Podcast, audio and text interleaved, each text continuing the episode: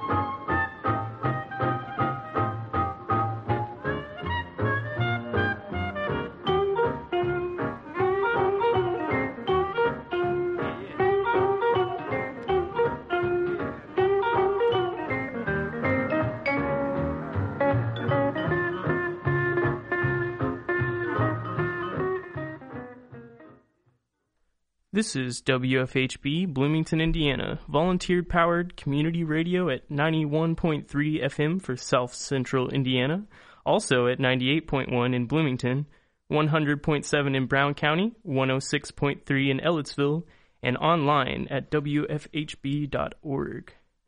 Currently, there is a flood watch in effect from 10 p.m. until February 25th at 7 a.m.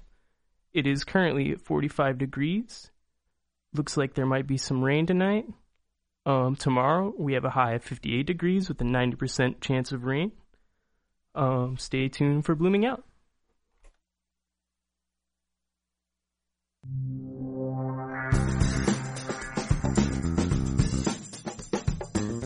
Welcome to Blooming Out, Indiana's only LGBTQ plus news and public affairs show featuring music, events, and interviews both local and global.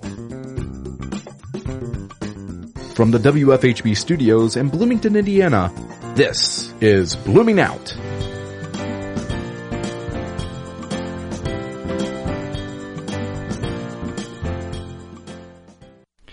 Good evening, everyone, and welcome to Blooming Out. I'm Alex Ashkin. And I'm Frankie Presslaf. And I'm Grant Rollins. And I'm Rachel Jones. Thank you for joining us for a new edition of Indiana's only queer public radio's affairs show. We currently post to WFHB.org, so if you can't listen live, you can hear this and other episodes online via the WFHB website. Each and every week, we produce a show by and for the lesbian, gay, bisexual, transgender, queer, and ally communities. Our listeners can always count on us to cover the most pressing issues, interesting people, and latest events affecting GTBLQ plus life in Indiana, the U.S., and across the world. Our feature stories focus around topics both at home and abroad. We're going to expand on the news article by looking at the importance of self identification and what happens when social change butts up against tradition. We are joined in the studio tonight by Greg Chaffin, a guidance counselor from Bloomington High School North. Greg was the 2014 Indiana Counselor of the Year, the 2007 Indiana Counselor Association President, and has a long history of volunteering with vulnerable populations in areas like Egypt, Thailand, and Kuwait. In addition to Greg, we have two North students from the North United States, or sorry, United Students Gay Straight Alliance, GSA President and North Junior Han- Hannah Ledbetter, and social activist North Senior Caleb Poer. Well, welcome. Uh, Thank you very much. Guys. We're excited we're, to, be we're here. to be here. Excited about having you guys here. Yeah. We're going to start out our segment a little different. We're going to kind of talk to uh, kind of the, the host about uh, how our how our week has gone and how everybody's doing as we uh, get ready to start up our uh, our program. I will say I was reluctant to agree to this because it will let people know how boring my life is. and what did I say? I said just lie. yeah, right. I'm, I'm going to have to. I'll, I'll, make it up. so um, I guess uh, we'll start with Grant. Grant's um, our new friend and co-host, and we're trying to decide on where we're going to plug him in at. Um, but welcome aboard. Thank you. Um, so tell us a little bit about yourself, Grant. Um, I'm a senior here at IU. I'm a studio arts major with a fine arts minor. Um, I love fried chicken. I'm, I'm, from Auburn, Indiana. Uh, all my family's from the South, South Carolina, and um, yeah, I'm happy to be here. Yeah, and you kind of have a background in uh, media.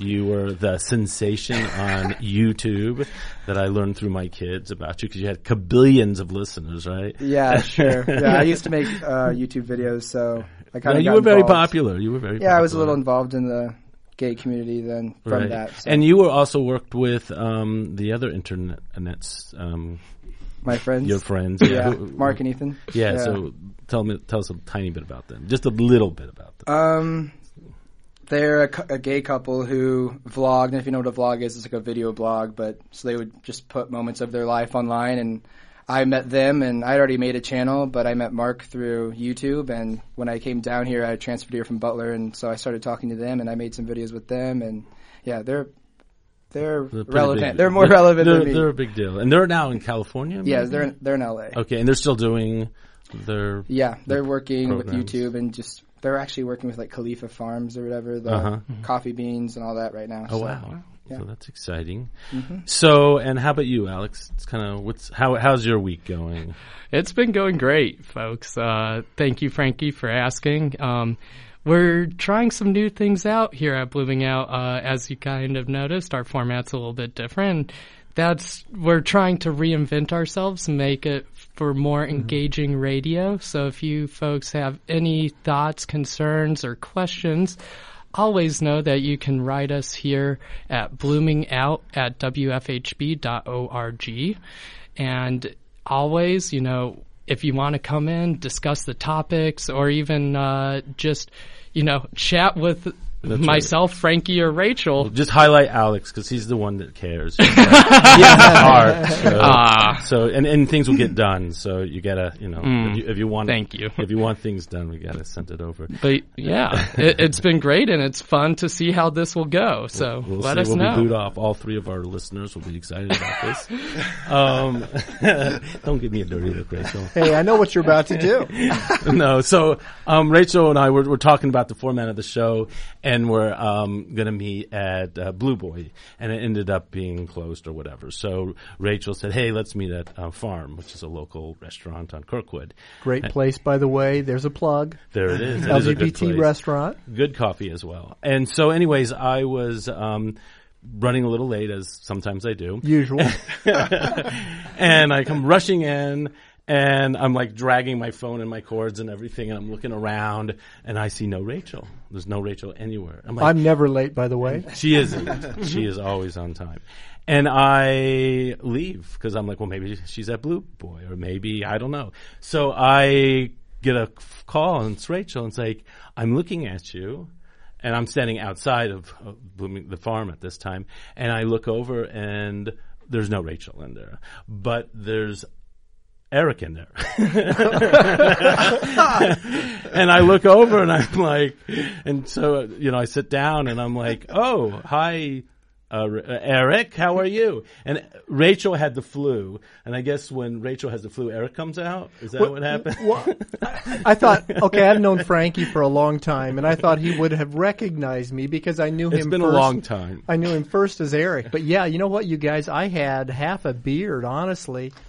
I, I got the I got the flu last week and oh you know what? When you feel good you just don't feel good. And then I started thinking um, about self identification and my generation and myself included I am very black and white. I am male or female and I don't want the two to mix. And and everybody not everybody that's sorry but right now, the, this generation is so non-binary, and I thought I would be Eric for a couple of days, so I did. Right, and so then um, we had a, a, great conversation, and and and you know, and I went and met with Alex, and then I was having such a problem of how to address either when I was talking about you should because I was talking about because Eric had the conversation talking about me behind my back. uh-huh. Eric was having the conversation, but it's Rachel's on the show, so it was like, where do I go? You know, how do I do this? And I should know better actually, but I didn't, and it was very you know for me to get my head kind of wrapped around what was you know, and again, I was kind of shame on me for, I guess, for not being prepared, better prepared. So happy to put you in a quandary. Yeah, it, it worked. it worked. But I think that actually brings up a very interesting point uh, because Rachel, uh, you're kind of a staple here, both in Bloomington within the LGBTQ community. In especially, yeah, hardly that. well, your cafe, you know, your reputa- reputation precedes you, and sometimes I think it's sort of interesting because as Frankie and I were saying, it it's like one of your favorite books, and you see it, but there's like a new slip cover on it or something. It's like, oh, this. We'll keep like, the slip part anyway. I like but like we, it's like here's this new thing. You you kind of are like you know, the novelty and like, oh, what is this? And you take a closer look and it's like, oh, it's this thing I knew all along. And it's sort of an interesting thing. And so we just thought this would be a great time to sort of talk about the idea of, you know, how you present yourself to the outside world, sort of when that gets involved with things like events or uh, institutions, perhaps school, job, and so on, and also take advantage of the fact that we have some wonderful guests here in the studio Greg, Hannah, Caleb, we would love to get your opinion on this too, because honestly, we're kind of speaking from a slightly older perspective, a Watch little bit it. different, and so says the baby face. and so we would love to kind of get your thoughts about this. Um, so when you kind of think of I guess an individual who's either transgender, uh, how, how does that sort of compare to perhaps somebody who identifies as like gender non-binary or how they might present themselves? Any, anyone? Anyone? Just like in school, as far as with you know, dealing with uh, you know transgender students and I, I, North. Um, yeah, you said that. Well, let me first of all, I think it might be important to give you a, a little background on where we are with. Um, our support of non-binary transgender uh, identifying students. I think North has come a long way, and maybe, uh, maybe, who knows? We are one of the leading schools in terms of making sure we provide a safe uh, and supportive atmosphere for all of our LGBTQ uh, students. But we've done a lot of work, especially the last few years, especially uh, uh, at the end of the Obama administration, uh, around making sure we had uh, non-gendered bathrooms, but also making sure we support students who want to use the bathroom of their identity, and making sure that we informed uh, our whole community that that would happen, that we were supportive of that. Um, there was a little pushback on those kind of things. I have a question. Yeah. What do you mean you facilitated non-gendered bathrooms? Did you physically build in More? no, we had we had faculty bathrooms in every area, and we turned those into uh, student use, uh, non-gendered bathrooms. Wow. Yeah, Nice. Yeah. So- so, so students you- could choose either to go into a place that felt, uh, you know, where they felt like they wanted a private place um, that was did not have gen- was not a gender specific bathroom, and it was identified as a student bathroom. But they also we encourage students to feel free to use uh, the bathroom of their identity. So how how long ago was this when you? Uh, that's been a couple of years ago now that we did that. Is this something that it was it happened with just within the school, with the, the administration uh, involved as far as? Well, Obama and I can't remember. You guys may remember better. Um, there were they were in discussions with this law around making sure schools were safe for transgender, non-binary students, and the the law, while it had not been finalized, um, it uh, through the courts and so forth, um, our school was proactive, um, mostly because our United Students Gay Straight Alliance had already been a safe place for students who identify as transgender or non-binary, um, genderqueer, and so forth. And so, um, because of that, um, our students took a very active role in making sure that we were pushing for um, those supports. And students were, believe it or not, coming from districts right around ours leaving their home districts to come to North because of the reputation of the support there. And so we're pushing for a school that was a safe place. Did you have parental backlash from this? Yes, yes, we did. And um, I have to say that with some work, uh, our administration uh, was very much. Um, pushed right back Wow, and said, that's beautiful. Yeah. and in fact, we we have a situation where a transgender student can either have a private space in the locker room of their identity as well, uh, or they can change in the locker room uh, of their choice. And um, we had a situation last year where a transgender student who is um, female to male uh, has resistance at home, had resistance at home for buying a male band uniform. And the parents said, no way. And the school said, they're going to get a male band uniform. As long as they're in this school, we're going to support who, th- what their identity is. So our school has been really proactive over the last couple of years. Is that within um, both schools, or do you find? Uh, I don't have enough information about what's happening uh, at South, so I have to be careful about uh, saying that. I know that uh, what makes a difference in all schools are supportive adults within the school who uh, support the students and fight along with the students to make things happen. So I don't know how that is at South exactly. okay. Rachel was asking about parent backlash. Has there been, was, or I guess in the past or currently, is there ever like student backlash, like students that are against it? And Well, um, we could talk a little bit about that. Caleb, do you feel comfortable about talking about last Yeah, year's experiences? can. Uh, last year, um, what month was it that this happened? Um, I think like January, February, Yeah, something like that. around right that around time, this time. Uh, we like about a week prior to this, we had our like gay pride day at North, and um, I guess one student may have worn like a, a rainbow flag that day, and so uh, f- for about the next month, like uh, we would see a couple students wearing Confederate flags, and then one day they all just decided to come completely decked out in Confederate gear. Uh, some were wearing like the full uniform, um, saying slurs at people, uh, all types of things like that. Um, and so we decided that we were going to organize, um, and we ended up staging a protest at our school headquarters by the end of the day. And we had spread that, and we got on the news, and we uh, ended up getting it banned. it's amazing. So what, what was um, how long did it take for you know before kind of all the the rush in the air was kind of calmed down where people were you know Um, it took a little while for it to um, set aside. A lot of the people wearing the Confederate gear went into the library after it was banned, and we have a gay flag hanging in our library, and they tried to jump and rip it down. And they said that if they weren't allowed to have their flags, we shouldn't be able to have ours. And so a lot of teachers like kept standing up for everyone that they were trying to break down and um, but I don't think it still has ended. There's still a lot of um, conflict, just not as much as last year. is it an open conflict or is it stuff that you kind of hear in the rumor mill of like yeah, it's kind on? of it's kind of sheltered, like just whispers under the breath. It's not as bad as was it was last year. Like all the Confederate people gathered in the library and everything, and they just remained to themselves, and we remained to ourselves, and we kind of try to stay separate. To D- Did the school do anything to try to bring the two together to have kind of open conversations? Yeah, we uh, ended up having meetings between like leaders on uh, either side of the issue, and then as well as our class presidents to find some sort of resolution.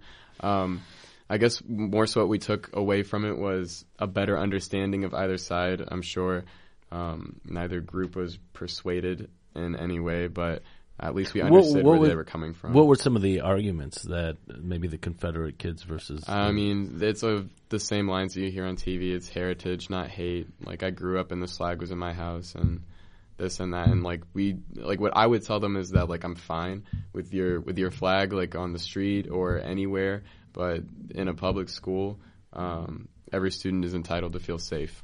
Well, I would like to say, first off, thank you, and how much I admire the fact that you guys so quickly stood up and took a stand for something that was backwards and wrong. And I'm sure there are kids that would not have felt and probably didn't feel as empowered and would like to extend a thank you to, whether they have or not.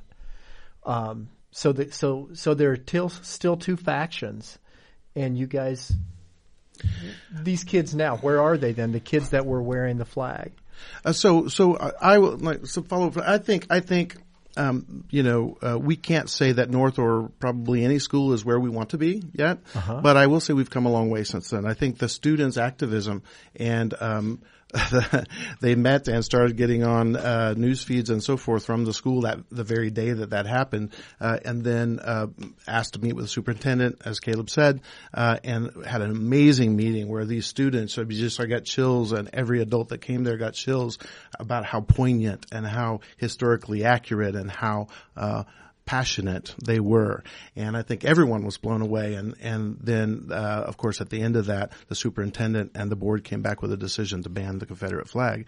Um, interestingly, it had been banned at South some years ago. So it was strange the 2 schools were not on the same plane. Uh, having said that, then what you work through after that is the real work of trying to make sure, trying to create a safe space for every student in school while making clear that this symbol is not acceptable here and why it's not acceptable. And so that worked through individual students, sometimes discipline issues, sometimes suspension, sometimes expulsion, sometimes students left. And through that whole process through the semester, which was not an easy one because it was also educating adults.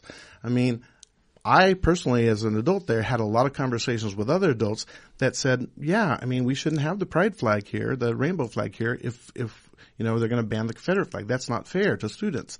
So a lot of education around what the two symbols represent, um, you know, and uh, going back in history and all of those kind of things, and actually talking about respect and safety in the school.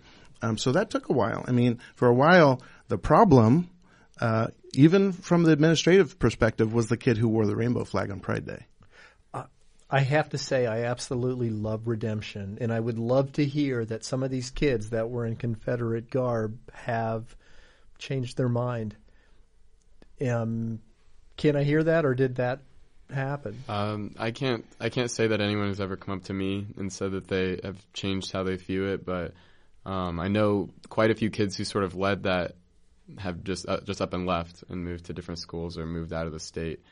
Um, one in particular was telling me that they had like the Confederate Brothers of America wanted to come and stage something at our school, and that like he had family in the KKK, just like stuff to try to like threaten, and it just didn't work out for them. So you you had no like national backlash from you know the adult side coming in and If you see the Facebook comments, you would you wouldn't say that, so, but so uh, as far as the social media, yes, yeah, social media was for a, a lot of. But and and this was what uh, last year or two years ago. Last year. It was just like it just Yeah, seems like just I remember when it was all happening. I was actually dropping my kids off at school, and I think it's before all that kind of happened, and I started seeing the Confederate Confederate flag kind of.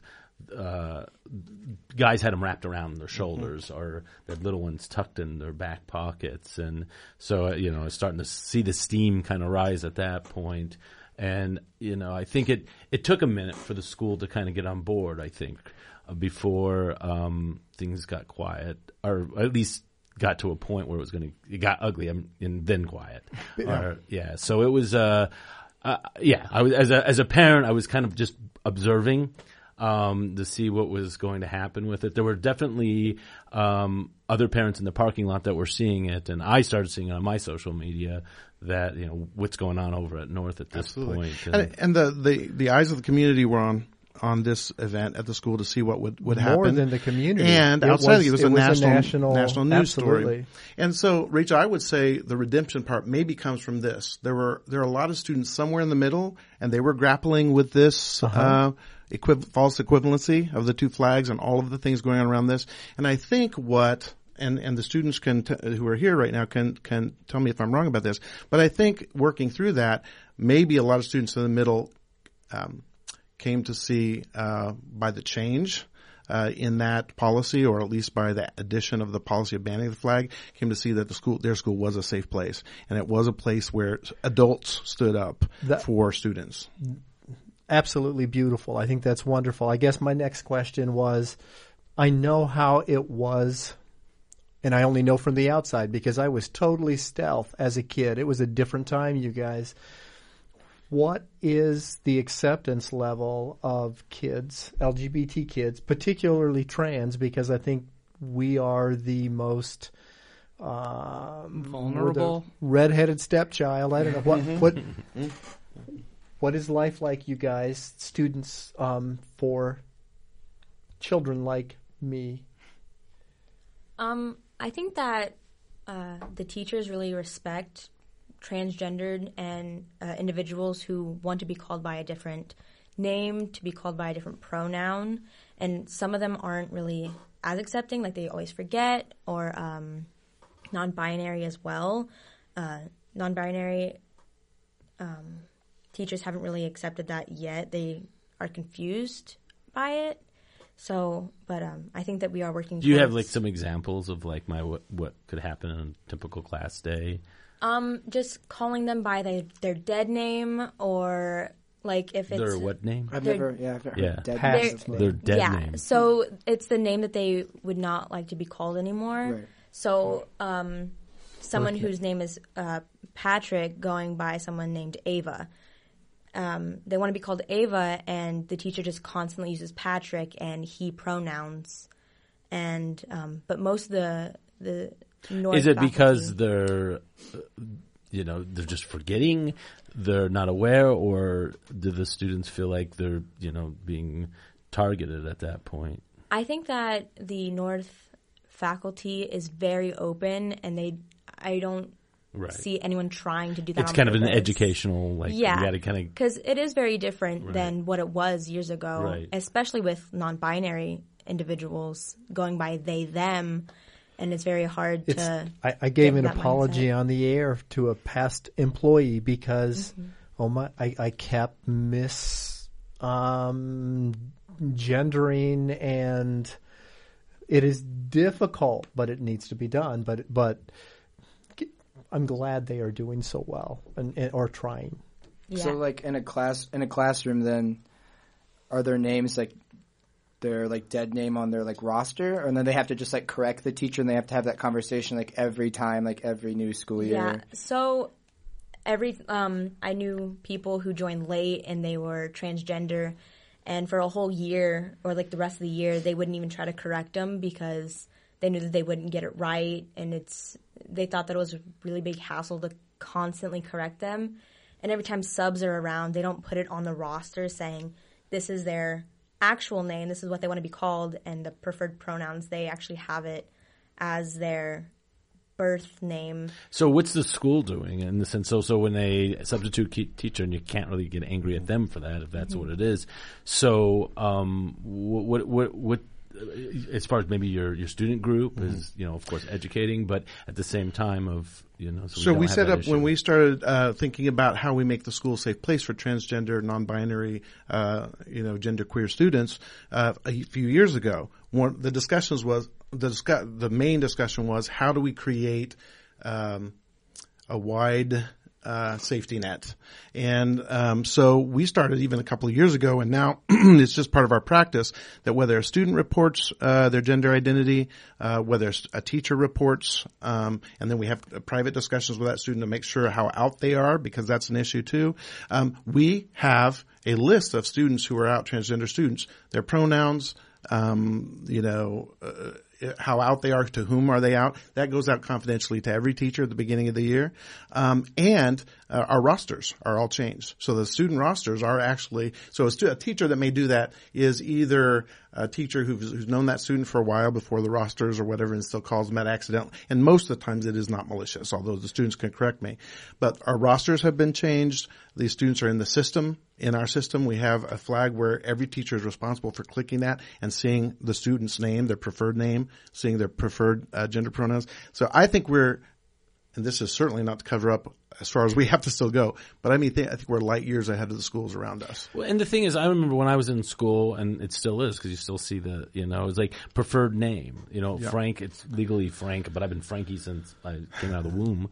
Um, so it's always, you know, Frankie. So it it doesn't seem like it's that's so new that that should be so difficult because it's there anyways for them to to look and you know usually at the beginning of the year you correct the teacher and say hey I'm Frankie not Frank How do we grow you guys to other locations? Because uh, how commendable and how wonderful, and thank you guys for being on the show. But coming from Brown County or people coming from Greene County, there are wonderful people there that simply need encouragement, and they're, and and they're not getting it. How you, you're a decorated counselor.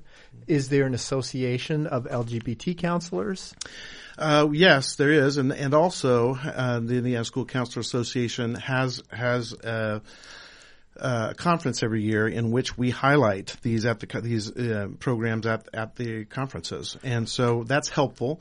Um, I will tell you this, interestingly, um, school districts are very territorial. Uh-huh. Um, Bloomington's not, you know, Bloomington and Red State, Indiana is not going to come and tell Brown County what to do. They're not going to come and tell Morgan County what to do. There's a sense of that. Um, so what happens is a lot of students who need a safe place retreat from those community and come to our school.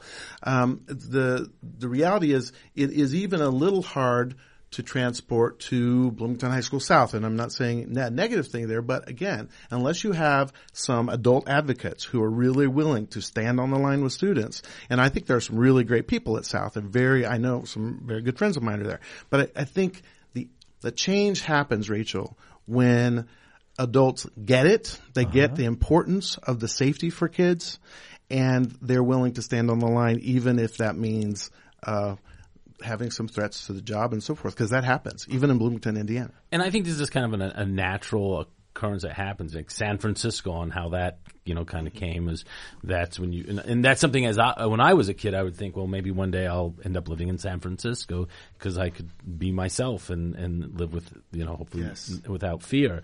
And you know, when you see people moving to cities, you know, GBLTQ plus, whatever folks moving to TGLB. Yes, well, yeah, well, I'm working on that. um, so you know, so I think it's just the, the, evolution that occurs that somebody has to stop, start it. Somebody makes a safe spot and show that it can coexist. And I guess, you know, people are looking to see, you know, I use this word loosely, the freaks and see what happens and to find out they're not you know, and, and it works and everybody's safe and we get along.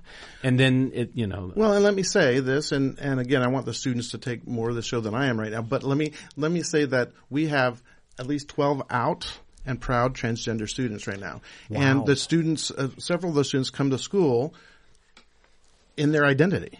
Um, and by and large, they do not have bullying happen to them. I've talked to several of them. They come to me and they know they can come to me. That's a change.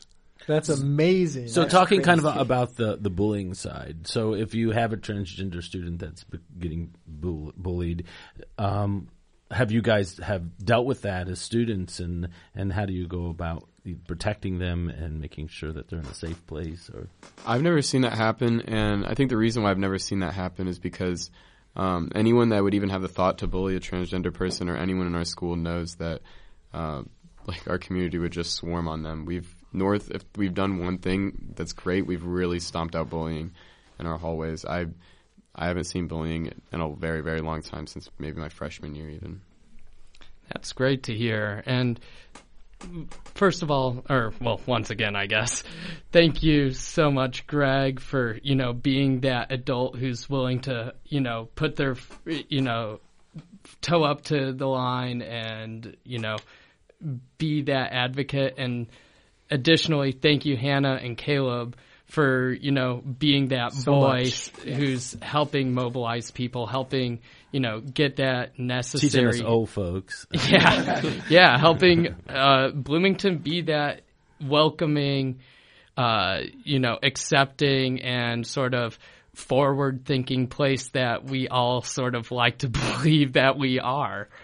Um, that being said, it looks like we have to do bottom of the hour, so we're going to kick it over to our audio engineers for the events calendar and a music break. WFHB is a media sponsor of the 11th annual Percussive Dance Extravaganza and Square Dance. This event features a performance by the 11 member Foot Squad, followed by square dancing for all ages. Dance to live music by local and visiting musicians. Happening at Mike's Dance Barn on Saturday, March 3rd at 7:30 p.m. Tickets are available at Blooming Foods East and West. For more information, call 812 219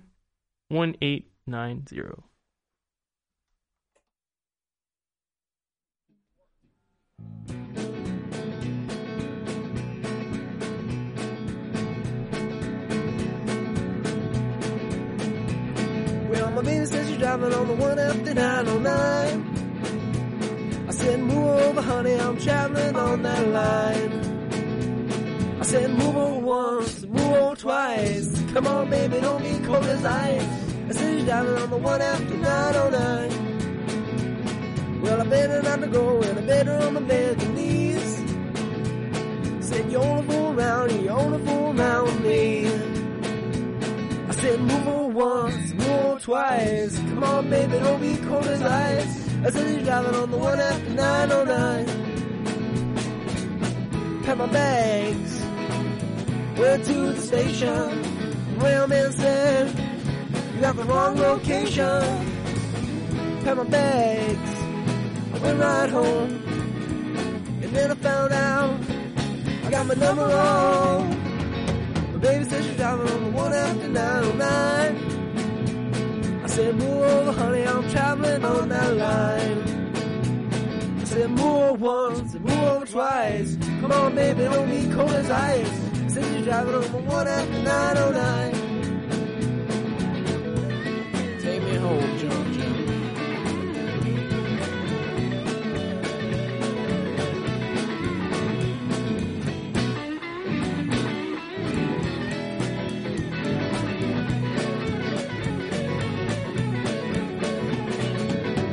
My bags, went to the station. Railman said, you got the wrong location. Packed my bags, I went right home.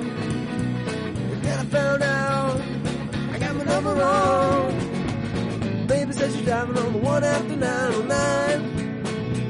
I said, move over, honey, I'm traveling on that line. Said, over once, over twice. Come on, baby, don't be cold as ice. I said, driving on the one after 90. I said, driving on the one after 90. I said, driving on the one after 909.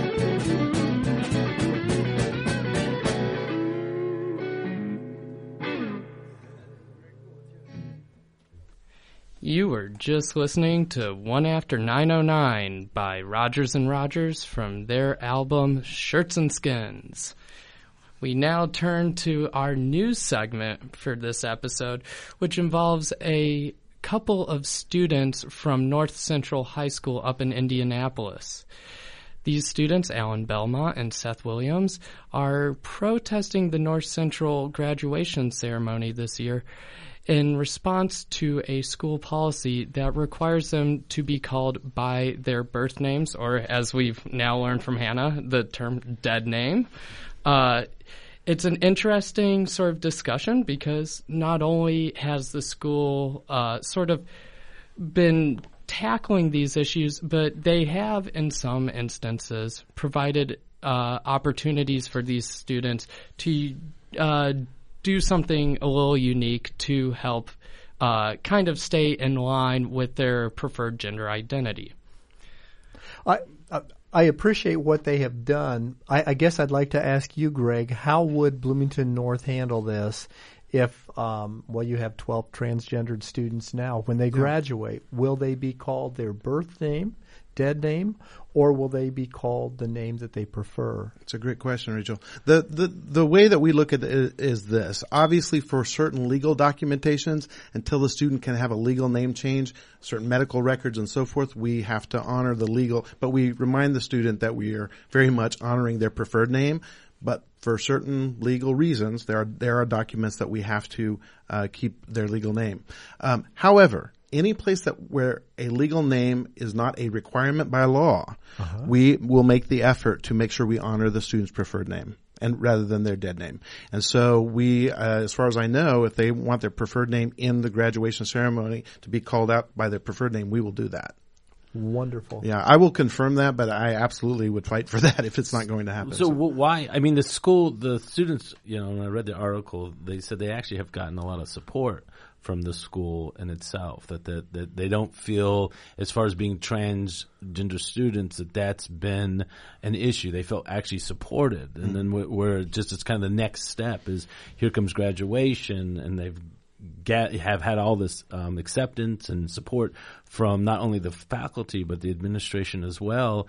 And then we come to you know graduation, and for me, it just seems like the adults are being just really silly at this point, and you know making um, you know issues where I guess it doesn't necessarily need to be. And I, you know, me and Alex were talking about that yesterday, last night, and I just couldn't get my head wrapped around for what the reason was. And I understand, you know, the document itself, yes, would have their legal name on it, but to call their name out loud or a name that Well, and, and so what we're talking about are school communities and communities in general are grappling with these fairly new issues still. Mm-hmm. And they're trying to determine where the law starts and where their flexibility begins about how they can, uh, uh, how a school can support these students.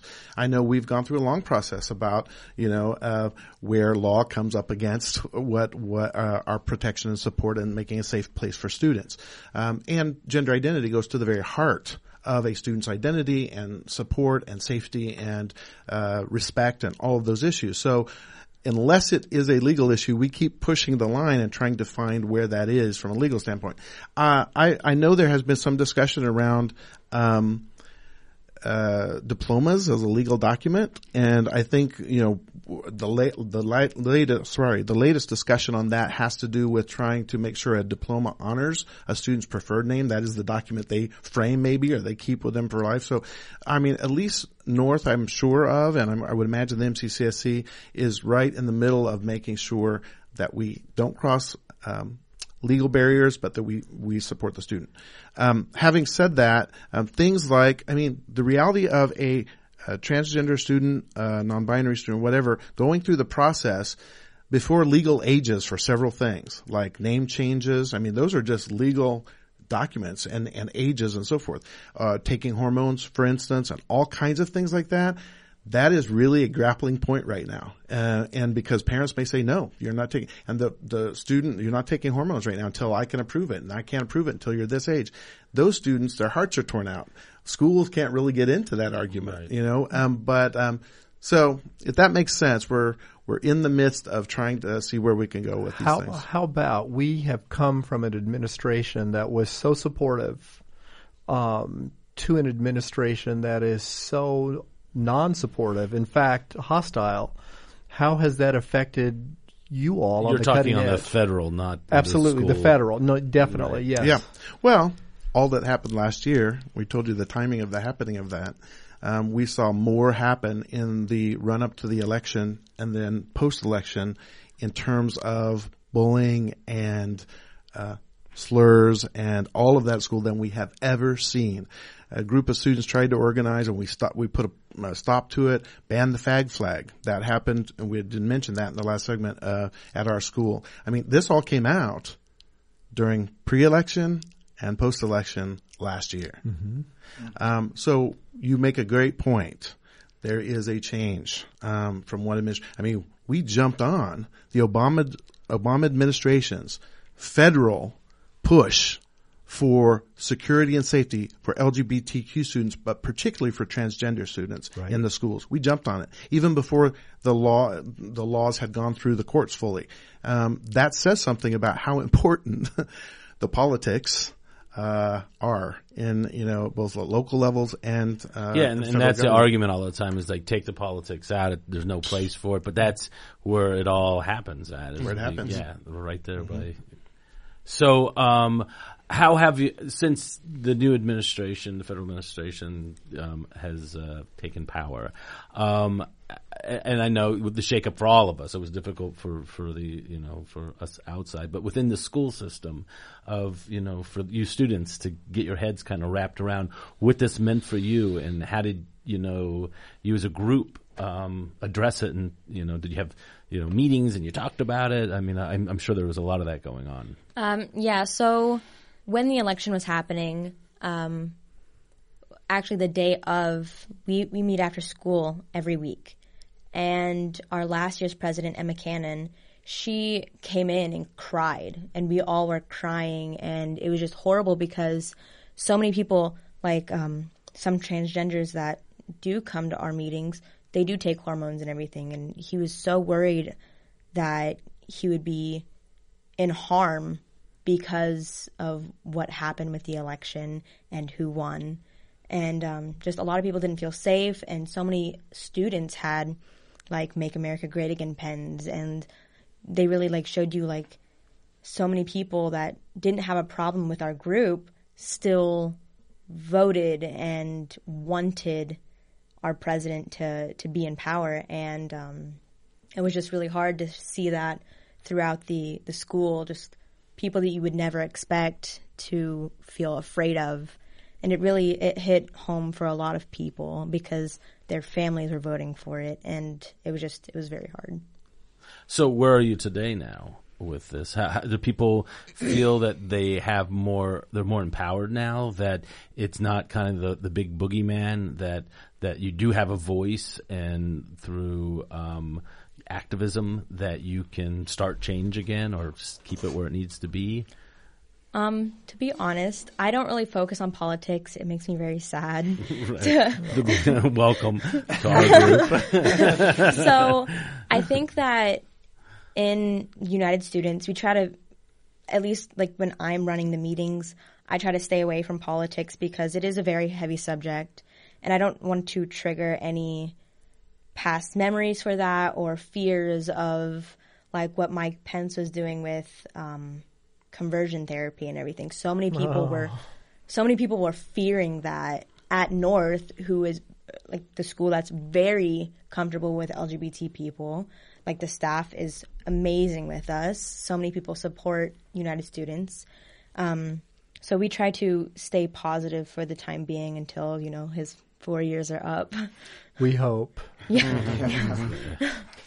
so I have a little bit of. I've been kind of kicking this idea around throughout this discussion, but one thing that sort of strikes me uh, especially with kids your age, Hannah, is sort of the importance of social media not only as like a tool of communication, but for organizing and sort of uh, finding solidarity with people who you know might be across the country or across the world. Uh, what sort of role, if any, does sort of social media play in terms of uh, United Students and sort of how you guys organize as a group and sort of set your agenda?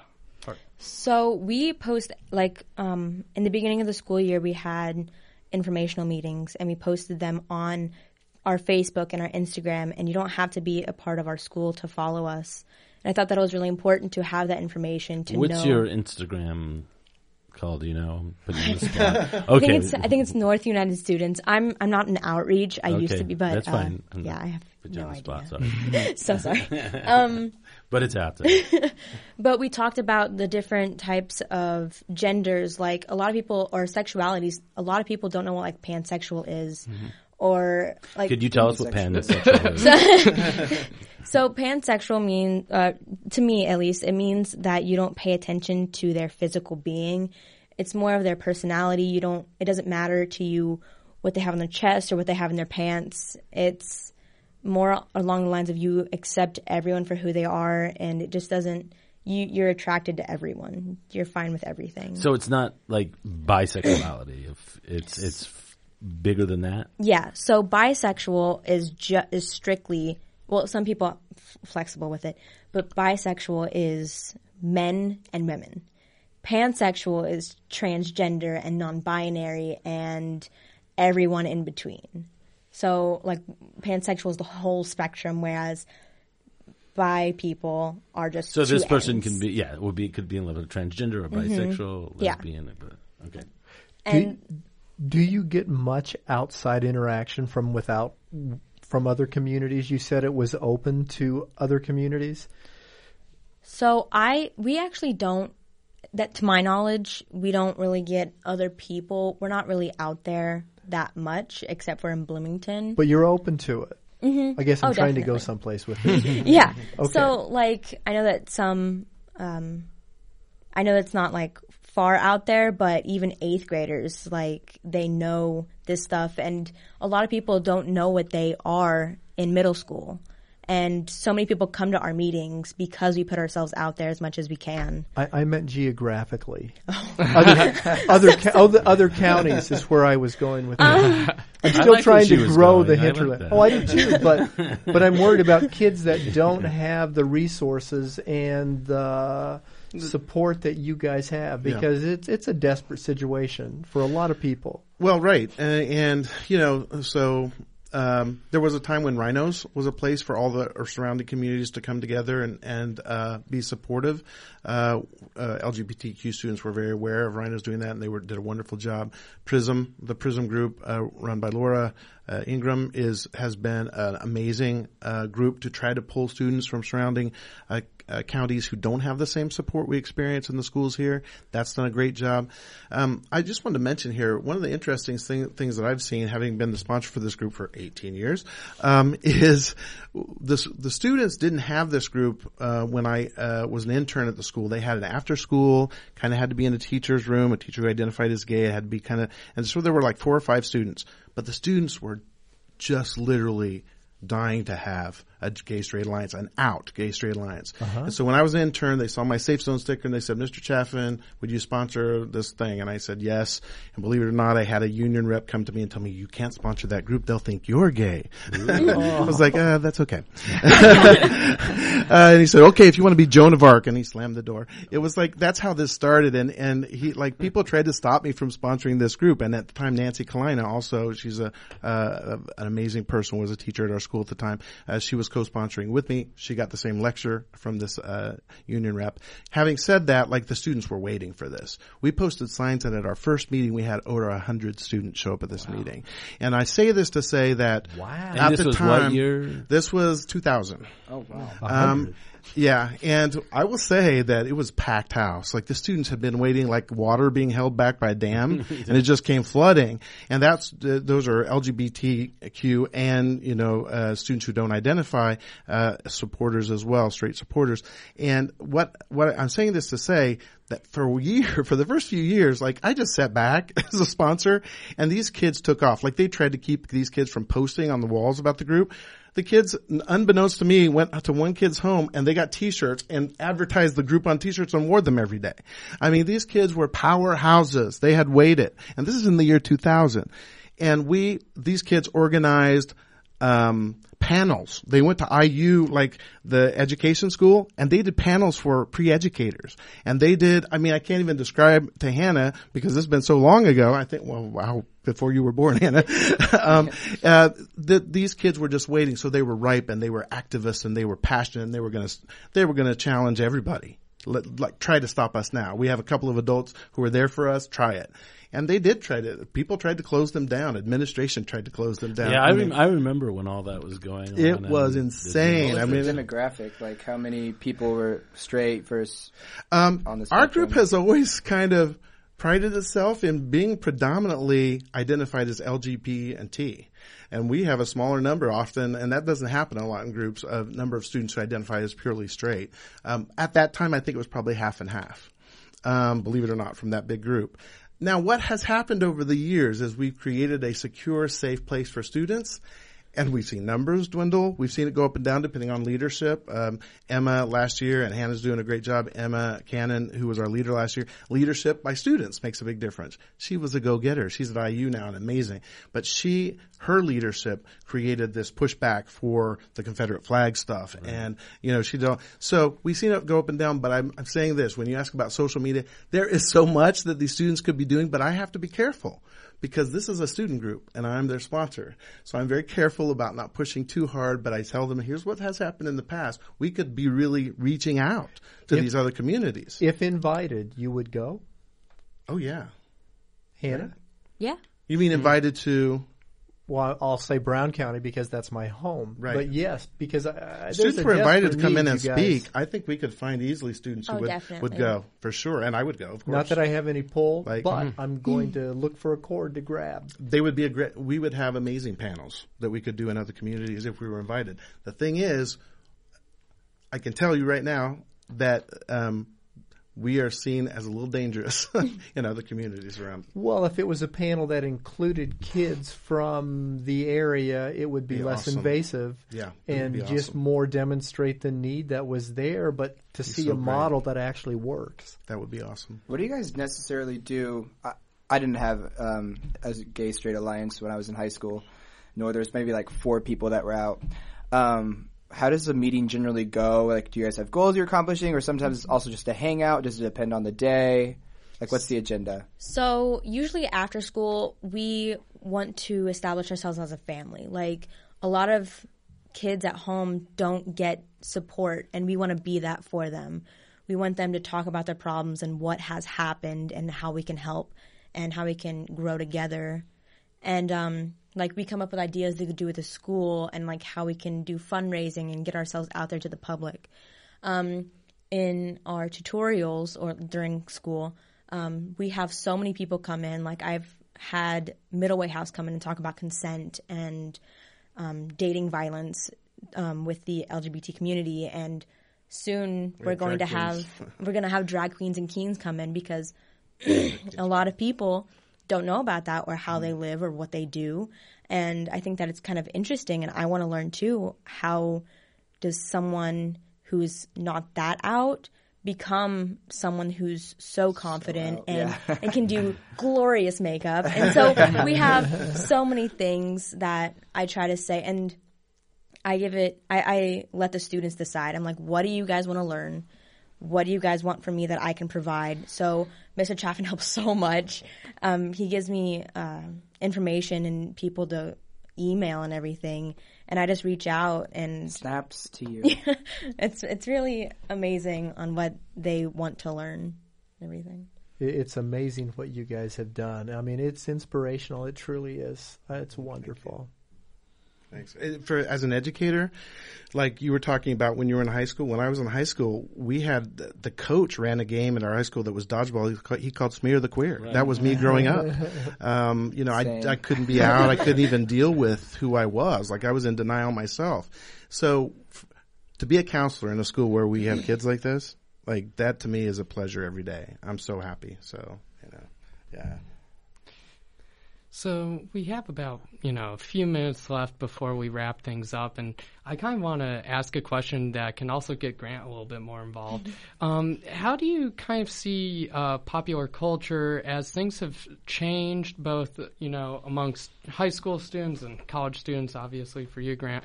Um, how do you think popular culture, and especially sort of the YouTube generation, uh, content makers and stuff like that, how has that sort of changed the discussion and sort of uh, the common conception and or misconceptions about LGBTQ individuals and the community at large. Um, well, I'll start off by saying, again, I'm like from Auburn, Indiana, small town. And in middle school, that's when I like looked myself in the mirror and I was like, "You're gay, and like you're not gonna date any more women. Like, stop breaking people's hearts." Um, so that stopped. Of course, I still broke some hearts. Oops. But um, I looked to YouTube. I don't know how I found it, but that's where I started going to find like people. I watched probably, gosh, like 500 coming out videos, just again and again and again, like almost like conditioning myself and just seeing that I wasn't alone because I didn't have any, anyone else like in middle school that was like me or that was at least out. Um, so I definitely think social media has opened the doors of communication and I mean, I still have friendships that I cherish dearly um, that are from the internet. They live in Boston, they live in Charlotte, they live in California, uh, Germany, wherever. Um, so even when I wasn't, even when I was alone, in qu- air quotes, um, I still had people I could talk to. And then I think of um, after Queer as Folk, that was a little before my time. Um, Modern Family. I feel like I don't know. I guess in the past six years, I was in high school. I was a senior six years ago. I feel like pop culture has just influenced so much that like it's just it baffles me I don't know because it's just it's interesting hearing Hannah talk about GSA because that was not even. A, I mean, it was a thing, but it wasn't at my school, And it like, wasn't that long ago. Yeah, and I didn't really have teachers openly talking about gay any type Is of it subject. still just to kind of flip back a little bit within your community now? And I know your family's moved Mm-hmm. for, since then, but um, is is the the community changed? Do you would you f- or do you feel like you know if if you came out now it would kind of be the same story? I haven't like communicated with people really in my hometown Right, that are, I guess, you know, younger. Um, but, and I didn't come out in high school. So I don't really know. I would like to think things have probably changed. I'm guessing they have in the sense of like, just cause again, with pop culture and as things progress. But uh, yeah, I mean, my high school was surrounded by cornfields on all four sides. so I mean, but I mean, you guys, you know, like, same thing in a way, I guess, of coming from like a small town, even though, I, you know, Bloomington has a huge population from college kids. Um, yeah, Take all the know. credit. Yeah. we're, we're so glorious. Cool. Yeah. Um, you know, I guess the big thing for me and what I'm really glad to hear is that there is this evolution sort of going on culturally. Uh, we, I, I mean, I think back to when I was a student at North, and it uh, just sort of the LGBTQ community was still somewhat of an enigma in a sense, and GSA was already established, but you know, wasn't necessarily, um, you know, sort of being in a sense brave to not I always kind of think of it as unafraid to fail, unafraid to say, "Oh, well, some people will say you're weird," and, and it's like it's okay. Mm-hmm. You, we are who we are. We're gonna do us, and it is phenomenal to hear that we have both administrators and adults supporting it and students looking to not only educate others but push those boundaries to make sure that people feel comfortable. Um, considering that we only have a, few moments left, does anyone want to squeeze in a last comment? Um, so uh, along with what we do at North and like the um, visitors that we have, I've been on both spectrums saying like it's perfectly okay to be gay. My mom's married to a female, and my dad he is very religious. Well, his parents were, and so like Mr. Chaffin was telling me that they have had religious leaders come in and say that it's okay to to be gay. Yeah, that's awesome. I, I think it's important to be okay with who you are.